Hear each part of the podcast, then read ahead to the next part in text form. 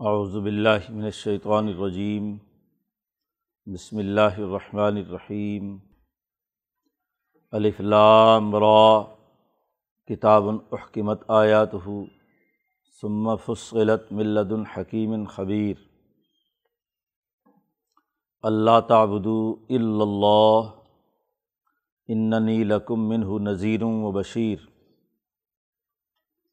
وانستغفروا ربکم سمتوبو الیہ یمتعکم متاعا حسنا الا اجل مسمى.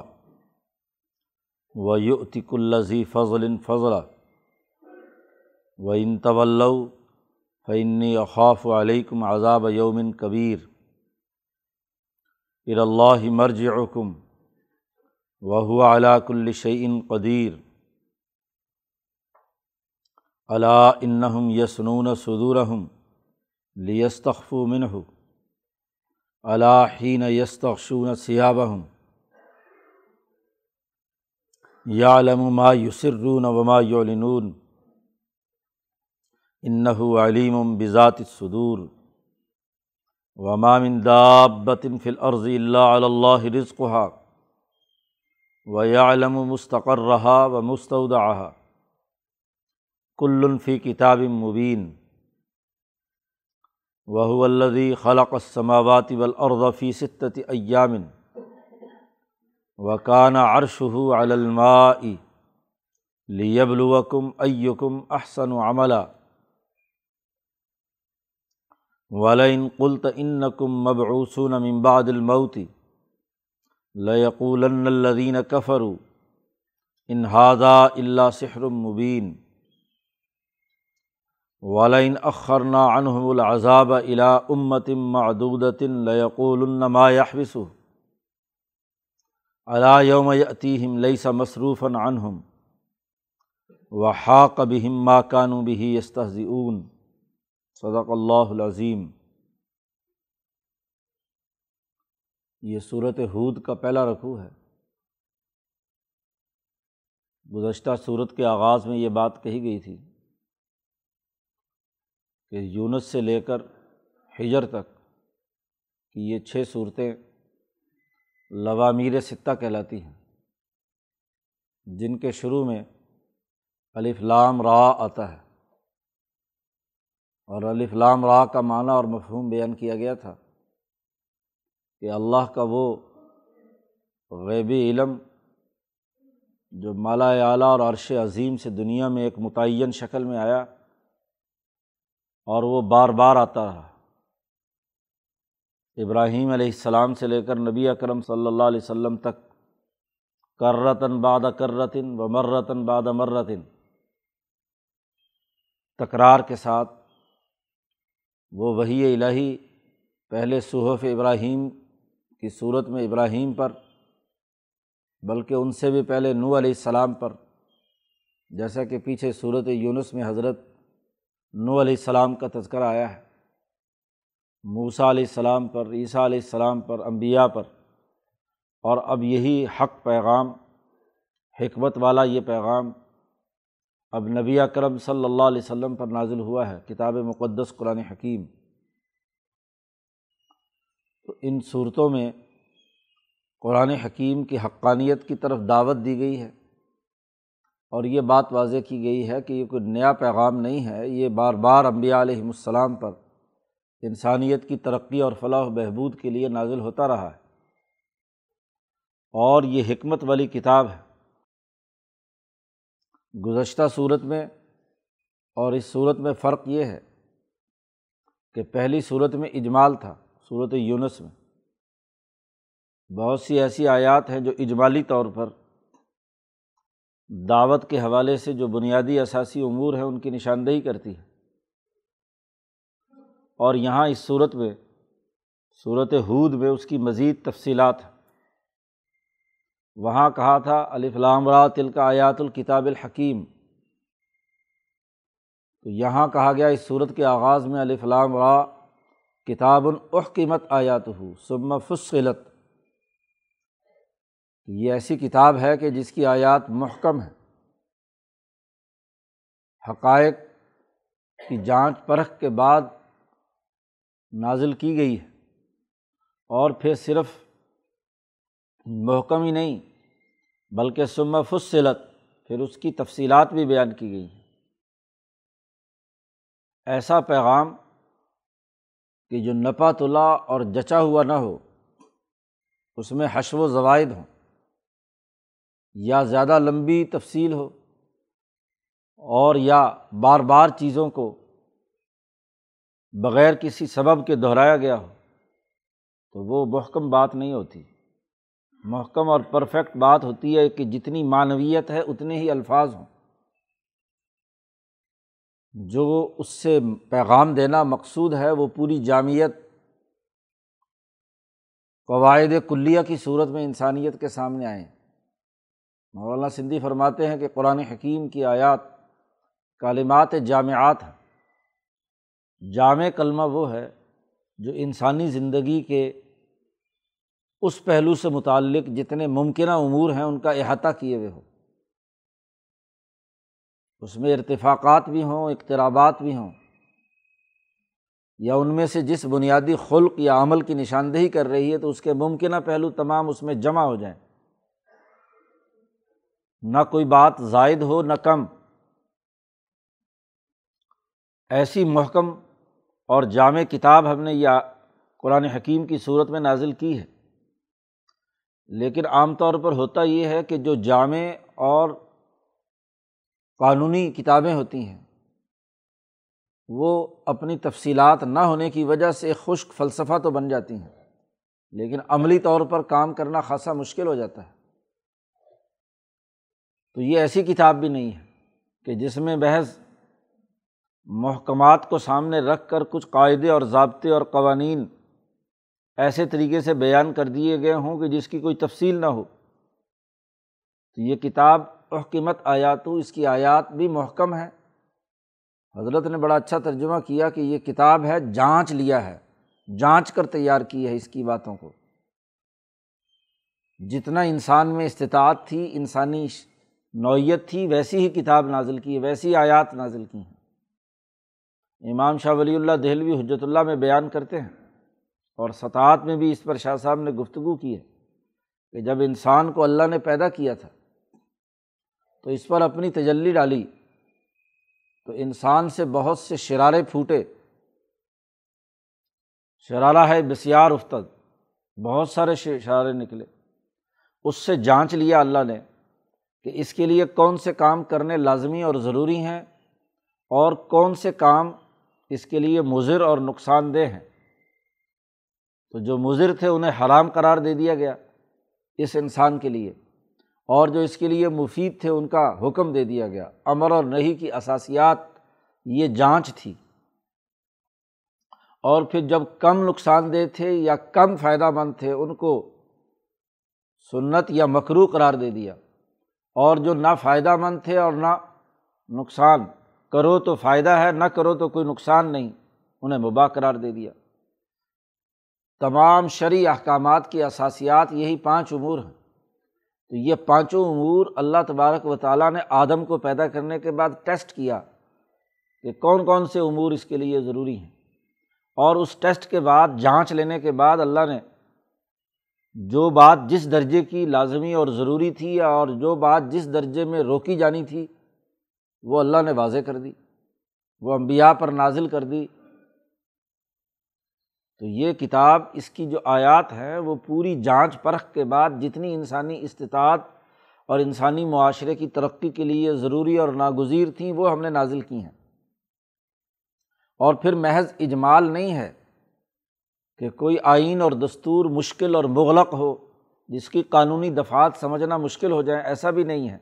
سم فصلت، پھر ان کی تفصیل بھی بیان کی گئی ہے۔ ملت الحکیم خبیر، اس ذات کی طرف سے ہے جو حکمت والا بھی ہے اور خبیر بھی ہے، باخبر بھی ہے۔ اللہ جو حکیم ہے، اس حکمت کا نتیجہ یہ ہوا کہ یہ کتاب احکمت حکمت کے اصولوں پر بنی ہوئی ہے، جانچ پرکھ کر لائی گئی ہے۔ اور اللہ باخبر بھی ہے، اس لیے اس کی تفصیلات بھی بیان کر دی۔ بسا اوقات قانون کے جملے کوئی آدمی رٹ لیتا ہے اور اس کی تفصیلات کے بارے میں کوئی علم نہیں ہوتا۔ لیکن جو آدمی علم رکھتا ہے، باخبر ہوتا ہے کہ یہ قانون اور اس قانون کے جو لوازمات اور تقاضے بیان کیے گئے ہیں، اس کے پیچھے مقاصد اور اہداف کیا ہیں۔ اور پھر ان مقاصد و اہداف کو خوب کھول کر بیان کر دے تو وہ باخبر انسان ہوتا ہے۔ تو اللہ کے دو اعلیٰ ترین وصف ہیں کہ وہ حکیم ہے اور خبیر ہے۔ تو حکمت والی جو خصوصیت اور ذات باری تعالیٰ میں جو اسماء الہیہ میں سے ایک اہم ترین اسم ہے، اس کے نتیجے میں یہ کتاب احکمت ہے، محکم ہے۔ اور وہ خبیر ہے اور خبیر ہونے کے اسم کا اثر یہ ہے کہ سما فصلت اس کی تفصیل بیان کی گئی۔ تو مولانا سندھی فرماتے ہیں کہ یہ صورت صورت یونس کے مضامین کی تفصیلات پر مبنی ہے۔ اس میں دونوں باتیں ہیں، حکمت کے اصول بھی بیان کیے گئے ہیں اور پھر اس کی تفصیلات بھی بیان کی گئی ہیں۔ تو زیادہ تفصیل سے امبیا علیہم السلام کے واقعات اور قصص بیان کر کے واضح کیا گیا ہے۔ نبی اکرم صلی اللہ علیہ وسلم کے اس پیغام ہدایت کو۔ اسی لیے صورت یونس میں ہم دیکھتے ہیں کہ نو علیہ السلام کا بڑا مختصر سا قصہ ہے۔ موسا علیہ السلام کے حوالے سے بھی چند ہاں جی مختصر باتیں ہیں۔ اور باقی امبیا کے بارے میں تو بہت ہی اختصار ہے۔ سما باسنا امباد ہی رسولم ان کے بعد بہت سارے رسول بھیجے۔ ان کی تفصیلات کیا ہیں؟ تو وہ تفصیلات اس صورت میں موجود ہیں۔ پھر وہاں اجمالی طور پر کہا گیا تھا، ان انضر الناس و بشیر اللہ زین آمن اور یہاں اس کی مزید تفصیل بیان کی ہے، اننی لکم من ہوں نذیر و بشیر. اور پھر نذیر اور بشیر ہونے کا کیا مطلب ہے، اس کی تفصیلات اگلی آیات میں بیان کی۔ وہاں اجمالی طور پر کہا گیا تھا کہ و طب مایوحا علی کا وصبر حتیٰ یحکم اللہ. اور اس صورت کے آخر میں بڑی تفصیل کے ساتھ واضح کیا گیا کہ آپ کو اس صبر و استقامت اور وہی کی اتباع کے سلسلے میں کون کون سے امور سر انجام دینے ہیں قطعی طور پر بنیادی امور واضح کر دیے۔ اور ان تفصیلات کے نتیجے میں ایک مکمل نظام سامنے آیا۔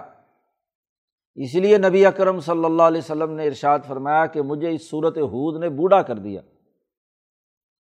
اتنی اس میں تفصیلات اور اتنی وضاحت کے ساتھ قوانین اور ضابطے بیان کیے گئے مجھ پر ذمہ داریاں عائد کی گئیں کہ ولا ترکن الدین ظلم فتح سکم النار۔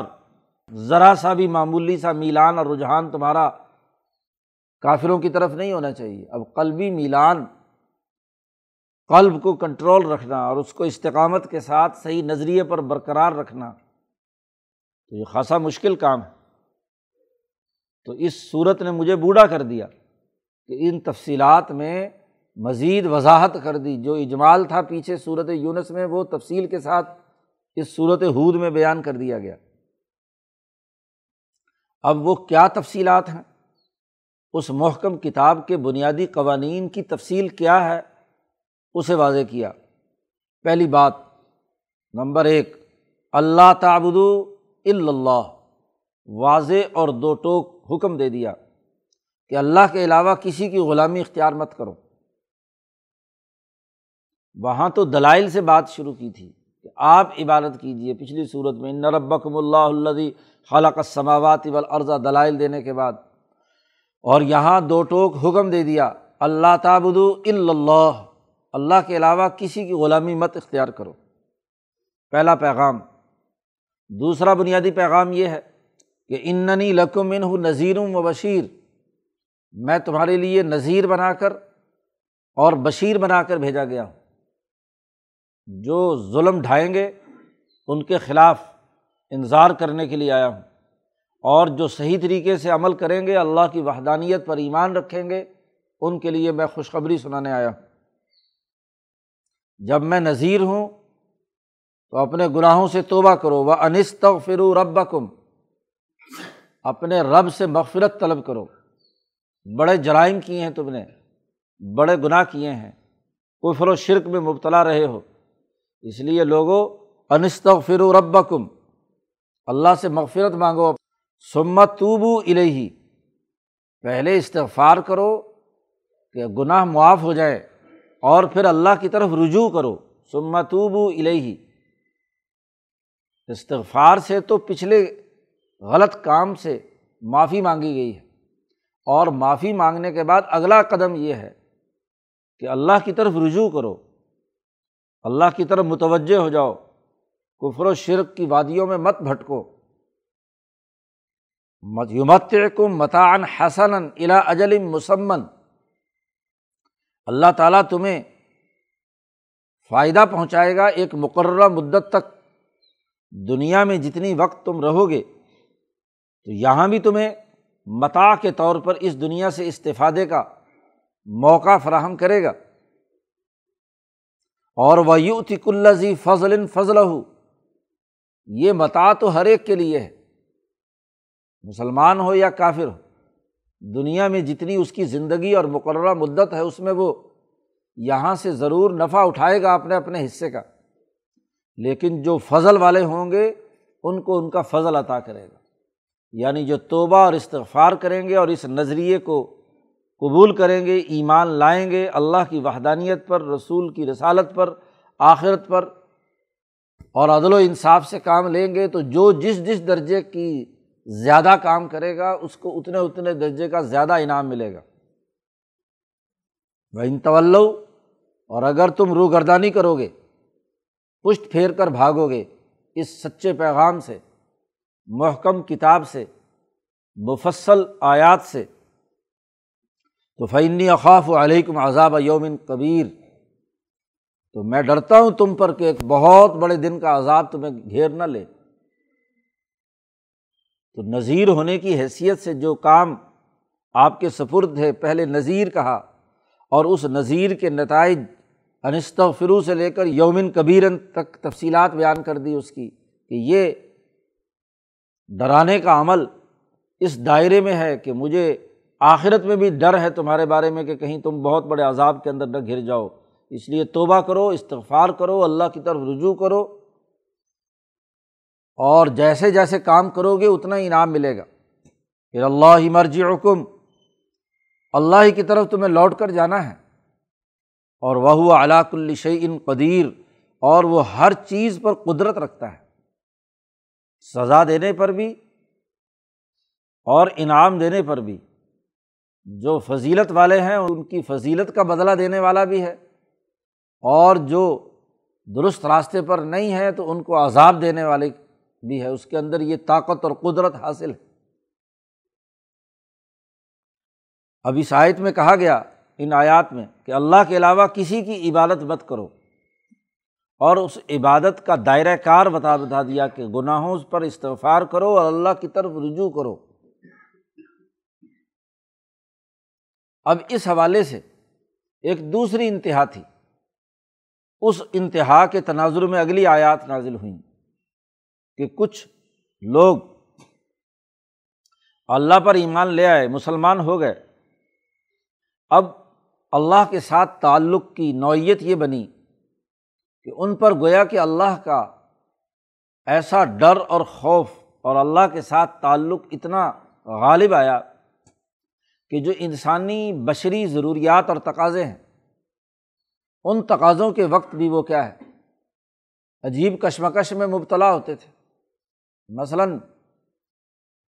بیت الخلاء میں جاتے ہیں۔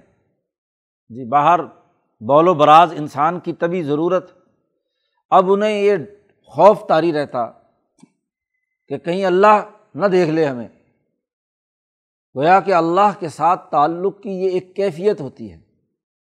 شروع شروع میں جب بھی کوئی سالق عالم شہادی سے عالم غیب کا رخ کرتا ہے ذکر اذکار کے ذریعے سے، تو ایک مرحلہ ایسا آتا ہے کہ اللہ کی تجلی سے ایسا ربط پیدا ہوتا ہے کہ انسان ہر حالت میں گویا کہ اللہ کا مشاہدہ کر رہا ہے، مشاہدہ حق کی حالت میں ہوتا ہے۔ اب اس کے لیے بول و براز کرنا یا دیگر جنسی ضروریات پورا کرنا مشکل ہو گیا۔ تو ایسی صورت میں پیشاب کرنے جاتے تو بس جھکے رہتے نیچے۔ قرآن نے اس کا تذکرہ یہاں پر کیا اللہ ان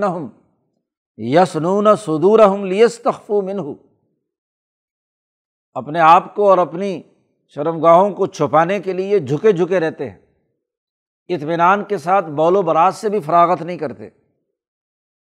یا اسی طریقے سے جنسی تعلق کے وقت علاحین یس تخصون سیابہ ہوں کپڑے اوڑھتے اور اس میں ہر وقت ایسی جگہ لپٹتے رہتے کہ وہ تعلق قائم کرنے میں بڑی دقت پیش آتی۔ تو یہ ایک دوسری انتہا تھی۔ تو اس کو اللہ پاک نے واضح کیا کہ بھائی ان تکلفات کی کیا ضرورت ہے؟ یا علم ما یسرون وما یعلنون۔ اللہ تعالیٰ تو ہر خفیہ اور ظاہری چیز کو جانتا ہے کہ آج جب تم نے لباس پہنا ہوا ہوتا ہے تو اس وقت تمہارے ساتھ تمہاری شرم گاہ نہیں ہوتی۔ اس وقت بھی تو اللہ تعالیٰ تمہیں دیکھ رہا ہے اور کپڑوں کے اندر سے بھی دیکھ سکتا ہے۔ تو یہ کیا بات ہوئی کہ کپڑے اتاریں تو اللہ میاں دیکھ رہا ہے اس لیے ہاں جی اپنے سینے ہاں جی اس چھپانے کے لیے جھکے جھکے رہو۔ یہ آیات اسی موقع پر نازل ہوئیں۔ علائن یسنون سدور ہوں وہ دوہرے کرتے ہیں اپنے سینے تاکہ اپنے آپ کو اللہ سے چھپائیں، شرم کے مارے۔ اللہ خبردار، اللہ تعالیٰ جانتا اور سنتا ہے ہین یس تخصون سیابہ ہوں جب یہ کپڑے اوپر پہنے ہوئے ہوتے ہیں، اس وقت بھی تو دیکھ رہا ہوتا ہے انہیں۔ یا علم ما یوسر وما یعلنون، تو جو یہ چھپاتے ہیں، اسے بھی جانتا ہے اور جو اعلانیہ کرتے ہیں، اسے بھی جانتا ہے۔ ان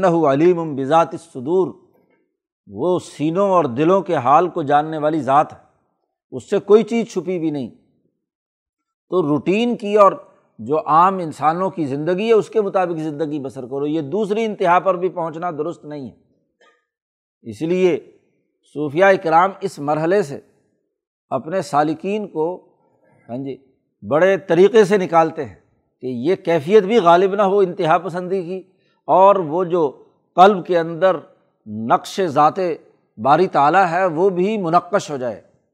تو چونکہ یہ روحانی تربیت اور تزکیے کے لیے بڑی اہم بات ہوتی ہے، اسی لیے تو رہنما اور مرشد کی ضرورت ہوتی ہے، ورنہ آدمی یا اس انتہا پہ چلا جاتا ہے اور یا اس انتہا پہ چلا جاتا ہے۔ یا قلب جو ہے وہ ذات باری تعلیٰ کے تعلق سے بالکل غافل۔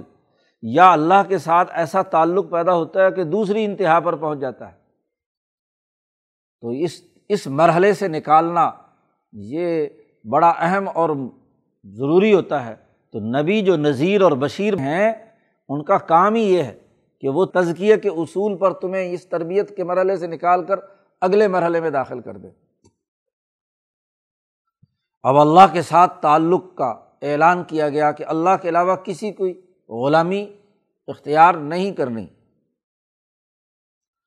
اب دنیا کے سارے امور جتنے تم سر انجام دیتے ہو، ایک طرف تو یہ معاملہ ہے اور دوسری طرف وہ لوگ ہیں جو دنیا کے کام کاج اور رزق اور معیشت کو یہ سمجھتے ہیں کہ یہ اللہ کے تعلق کے منافی ہے یا اللہ کا اس سے کوئی تعلق نہیں۔ تو اللہ نے اس کی بھی وضاحت برد کر دی، اعتدال کی حالت۔ کہ دنیا میں کوئی بھی زمین میں جاندار ایسا نہیں جس کا رزق اللہ فراہم نہ کرتا ہو۔ جی رزق کو یا دنیاوی اپنے معاشی کاموں کو ذات باری تعالیٰ سے الگ کر کے سوچنا یہ بھی درست نہیں ہے۔ اللہ کی غلامی کے منافی بات ہے۔ اور دوسری طرف اللہ کے تعلق سے اپنی شرمگاہوں کو چھپانے کی انتہا پسندی پیدا کرنا وہ بھی درست نہیں ہے۔ تو اصل میں تو اعتدال ہے۔ امتاً وسطاً تمہیں ایک معتدل اور درمیانی امت بنا کر بھیجا ہے۔ تو یہ اللہ کی عبادت بھی ہے اور رزق کی تلاش بھی ہے۔ اور رزق کو بھی اللہ کی طرف سے انعام سمجھنا ہے۔ اس لیے اللہ بار بار کہتے رزق نہ ہوں ہم نے جو ان کو رزق دیا ہے، اس سے یہ اللہ کے راستے میں خرچ کریں۔ تو رزق کا مرکز اور منبع بھی ذات باری تعلیٰ ہی ہے۔ ومامن دابت فل عرضی زمین میں چلنے والا کوئی جاندار ایسا نہیں کہ جس کا رزق اللہ نے اپنے ذمے نہ لیا ہو اللہ اللہ رزق ہا اللہ نے اس کے رزق سے متعلق جو مطلوبہ وسائل ہیں وہ اس زمین میں رکھ دیے ہیں۔ وسائل معاش رکھے ہیں۔ ولقد مک ناکم فل عرضی وجالنا لقم فیحہ معائش ہم نے تمہیں زمین میں ٹھہرایا ہے تو تمہاری زندگی بسر کرنے کے وسائل معاش بھی تمہارے لیے زمین میں رکھیں تو جتنے بچے پیدا ہوتے ہیں، جتنے انسان یا جاندار اس دنیا میں آتے ہیں، تو ان کے رزق کا نظام بھی اللہ نے متعین کیا ہے۔ اور اب اس کا یہ مطلب بھی نہیں ہے کہ رزق اللہ کے ذمے ہے اور اللہ تعالیٰ لقمے بنا بنا کر تمہارے منہ میں ڈالے گا۔ بھائی، وسائل تمہارے لیے رکھ دیے ہیں، محنت، مشقت تو تمہیں خود کرنی ہے۔ اب اللہ کے تعلق میں اور اللہ کے ساتھ وابستگی پیدا کرنے میں اتنی انتہا کہ اپنی جسم کو کھولنا بھی گوارا نہ کرتے ہوں، تو اس کا اثر اگلا بھی ہو سکتا ہے کہ معاشی سرگرمیوں سے کنارہ کش ہو جائیں۔ اب چونکہ ہم اللہ لوگ ہو گئے، اللہ کی عبادت کرنے والے ہو گئے، اب ہمیں معاشی سرگرمیوں میں کیا حصہ لینا؟ نہیں، یہ وسائل اللہ نے تمہارے لیے رکھے ہیں اب اس میں محنت اور مشقت کرو اور جتنی محنت کرو گے اس کے مطابق یو تک اللہ فضل فضلہ اور پیچھے کہہ دیا گیا تھا یومت کم متعن حسن تمہارے لیے نفع پہنچانے کا زمان ہم نے اس زمین میں رکھا ہے۔ تو رزق کے وسائل تمہارے لیے رکھ دیے اس زمین کے اندر۔ اب اس کے اوپر تم جد وجہد اور کوشش کر کے نفع اٹھاؤ۔ اور جو جس درجے میں محنت اور مشقت کرے گا، اتنا ہی اس کا ذی فضل فضلہ اس کا فضل اس کو عطا کر دیا جائے گا۔ قرآن نے دوسری جگہ پر فضل، روزی کی تلاش اور روزی کے لیے استعمال کیا ہے۔ جی جی صورت جمعہ میں جمعے کی نماز کے بعد وب تو من فضل اللہ اللہ کا فضل تلاش کرو۔ تو یہ وسائل تمہارے لیے رکھے ہیں، اس میں جو جتنی محنت اور مشقت کرے گا، اتنے ہی اس کے لیے۔ ہاں جی فضل اور وسائل جو ہے، اس کو معاشی حاصل ہو جائیں گے۔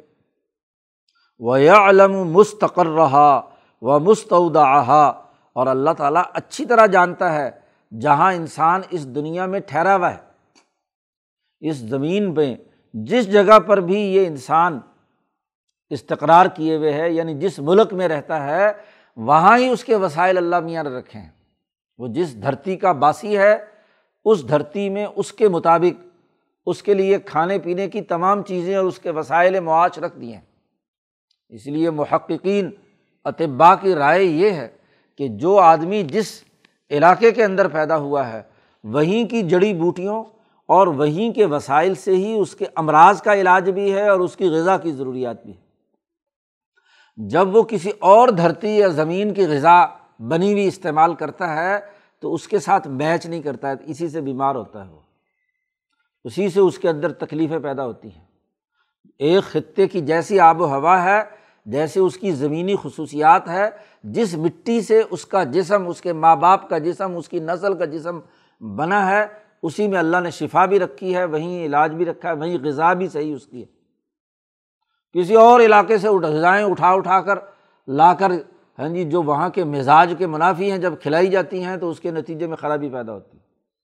آج اس سامراجی نظام کی سب سے بڑی خرابی یہ بھی ہے کہ بڑی بڑی فوڈ چین ہاں جی بن گئی۔ اور وہ نئے نئے طور طریقے جو اس ماحول اور مزاج سے مناسبت نہیں رکھتے ہاں جی جو کسی اور ماحول کی مناسبت سے تیار کیے گئے ہیں۔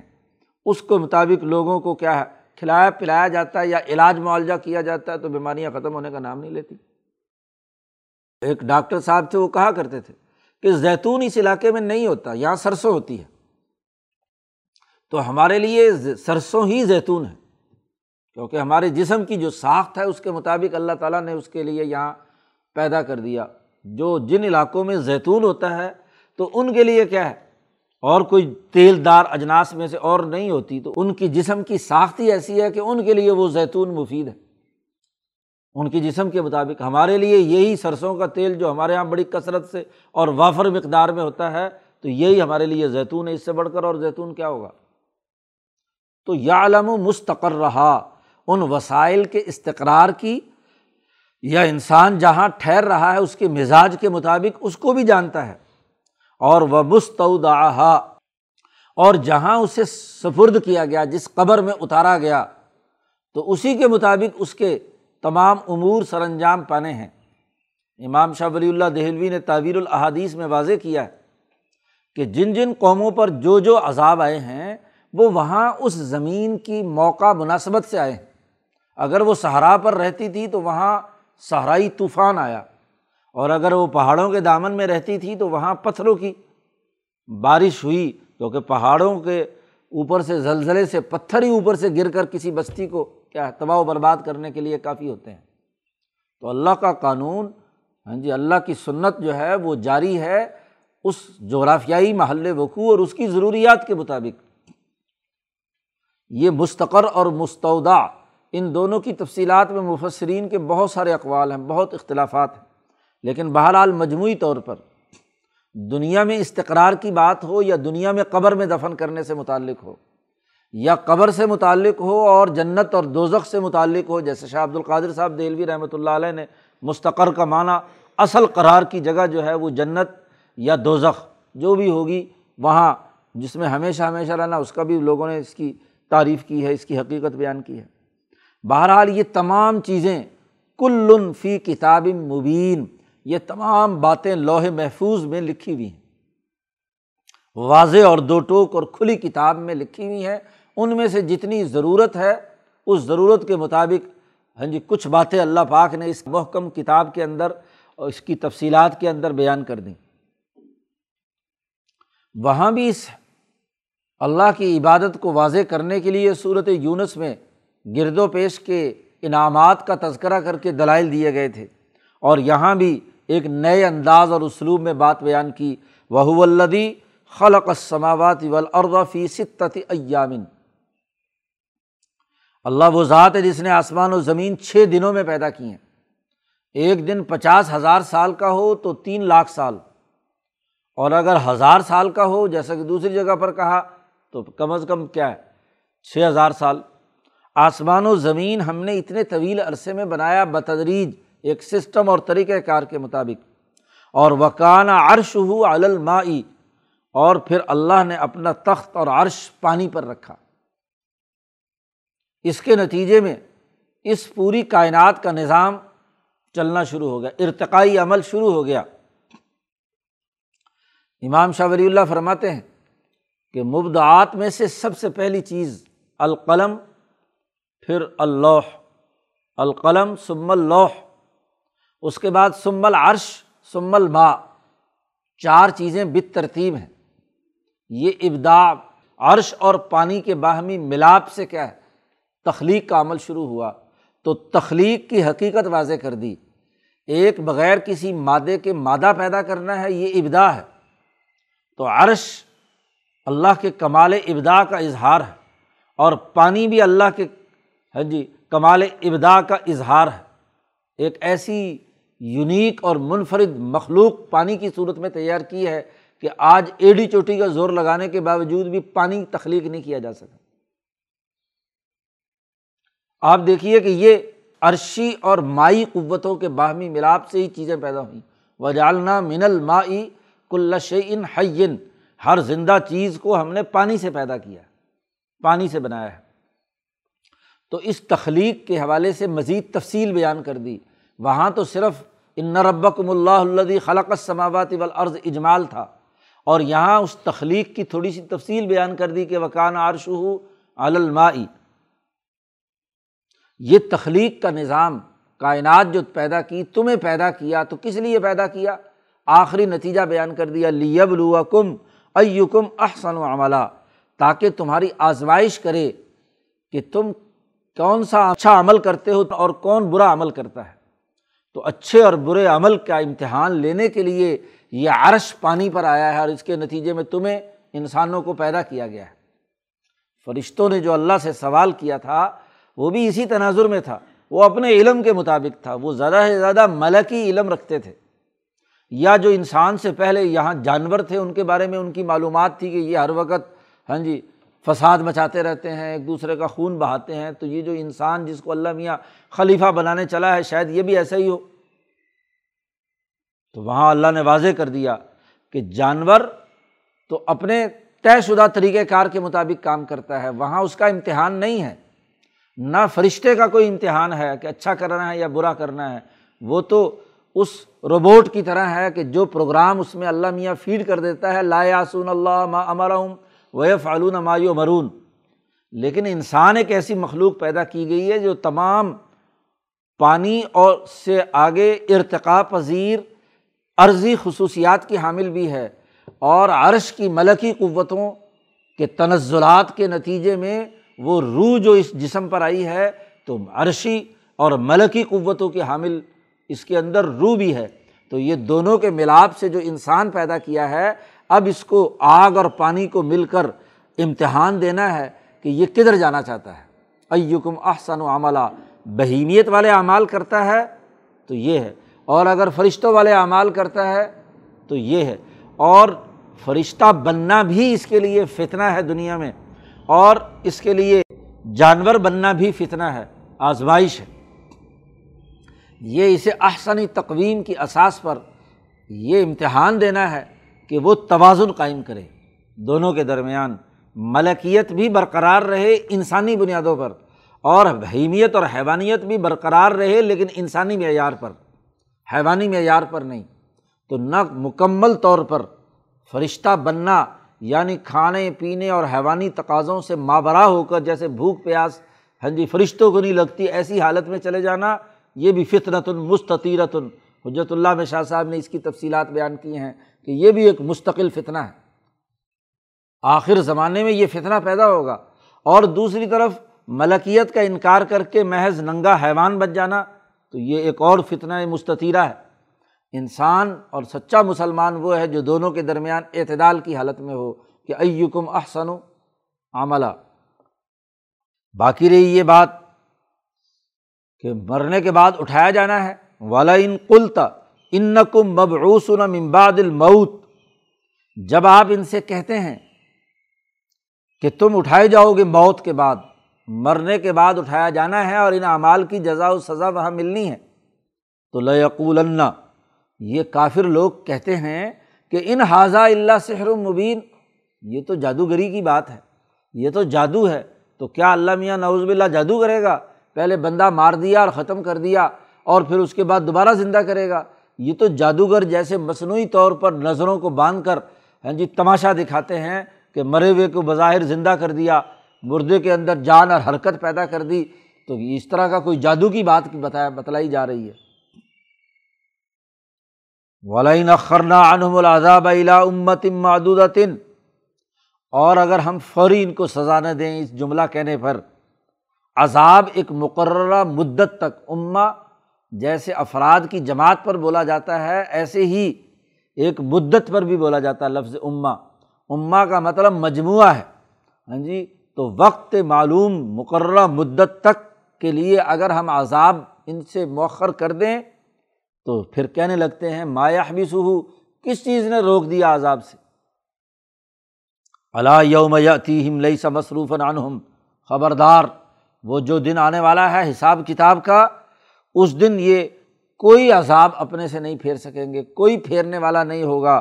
ان سے عذاب نہیں پھیرا جائے گا۔ وہ حاق ابھی ماں کان و بھی یستا اون جس موت کے بعد جزا و سزا کا یہ مذاق اڑاتے تھے، وہی ان کو گھیر لے گا چاروں طرف سے۔ تو اس رقوع میں قرآن حکیم نے وضاحت کے ساتھ، تفصیل کے ساتھ وہ امور بیان کر دیے جو اس کتاب ہدایت میں بیان کیے گئے تھے۔ جو محکم طور پر بیان کیے گئے تھے، اس کی تفصیلات بھی ساتھ ساتھ بیان کی جا رہی ہیں۔ تو یہ گویا کہ ایسی تفصیلات جو لازمی ہیں، کرنا ہے ضروری ہیں، پابندی ہے، تو ان کو جو جو جماعت اختیار کرے گی، اس کے لیے خوشخبری ہے اور اسے فضل والے کو فضیلت دی جائے گی اور جو نہیں، اس کے لیے سزا ہوگی۔ اللہ تعالیٰ قرآن حکیم کو سمجھنے اور اس پر عمل کرنے کی توفیق عطا فرمائے۔ اللہ